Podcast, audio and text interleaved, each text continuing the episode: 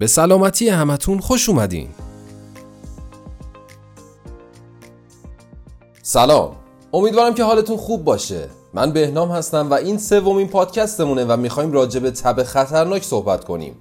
انسان هم مانند سایر پستانداران دارای سیستم تنظیم خودکار دمای بدنه. در بدن ما دو گروه گیرنده حرارتی وجود داره.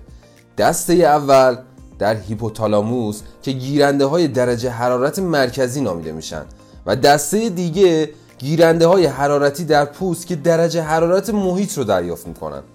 ما در اثر تغییر دمای محیط دو نوع واکنش مختلف نشون میدیم که واکنش های ارادی و واکنش های غیر ارادی هستن.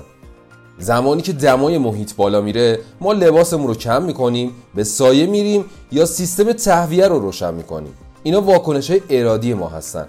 اما وقتی دما بیشتر میشه پوست ما عرق می‌کنه تا با تبخیر عرق دمای پوست بدنمون کم بشه. همچنین رگهای سطحی پوست ما بازتر میشن و خون بیشتری رو به سطح پوست منتقل می‌کنن تا خون در مجاورت با پوست بدن خنک بشه و خون خنکتری در بدن جریان پیدا کنه. ولی در هوای سرد تمام این اعمال برعکس اتفاق میفته همه این واکنش ها در شرایط طبیعی بدن ما باعث میشه که دمای قسمت های داخلی بدنمون در محدوده 37 درجه ثابت بمونه. دمای داخلی دهان بین 36 ممیز 7 تا 37 ممیز 2 درجه سانتیگراد طبیعی محسوب میشه. حالا در مورد تب صحبت کنیم. معمولا علت تب عفونت اعضای بدنه. زمانی که بدن دچار عفونت میشه بدن ما برای کنترل فعالیت میکروب ها دمای بدن رو بالا می‌بره. به بالا رفتن دمای بدن در این حالت تب میگیم. تب نشونه مشخص از بروز مشکل در بدنمونه. در صورتی که دمای داخل دهان بالاتر از 37 ممیز نیم و کمتر از 37 ممیز 9 درجه بشه به اون تب خفیف میگن.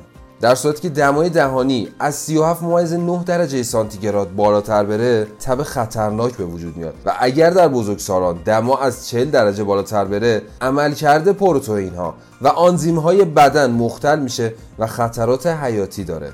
دمای بالای 44 درجه خیلی خطرناک میشه و احتمال فوت فرد وجود داره. برای کودکان هم بر اساس سنشون دماهای مختلف می‌تونه خطرناک باشه. تب 38 درجه و بالاتر در کودکان زیر 3 ماه. تب 38 ممیز 2 درجه و بالاتر در کودکان 3 تا 6 ماه. تب 38 ممیز 8 درجه و بالاتر در کودکان بالای 6 ماه. درجه حرارت بدن نوزاد بین 36 ممیز 4 تا 35 درجه سانتیگراد نشونه سردی بدنه که باید از طریق تماس پوست با پوست گرم نگه داشته بشه. تب بالا برای بیمار خطرناکه و باید سریعا علتش رو شناسایی کرد و نسبت به کم کردن دما و همچنین درمان علت تب اقدام کنید. بنابراین به دادن داروی ضد تب و پاشویه و یه سری نکات دیگه اکتفا نکنید چون تب نشونه ای از بروز مشکل در بدنه. با پایین اومدن تب نمی‌تونید علت اون رو از بین ببرید. یه وقتا یه تب ساده نشونه عفونت خطرناک در عضو حساس از بدنه که با بیتوجهی منجر به از کار افتادن اون عضو حیاتی بدن و حتی مرگ میشه. برای اندازهگیری دمای بدن باید ابزار مناسبی داشته باشیم. در ضمن نمی‌تونید به اندازهگیری دما با دست زدن به پیشونی اعتماد کنید. توصیه میشه یک دماسنج الکترونیک یا جیوهی حتما داشته باشید.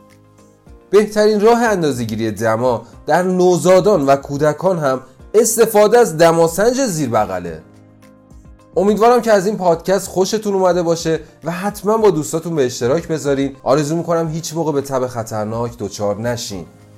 پس تا پادکست بعدی به سلامتی همتون.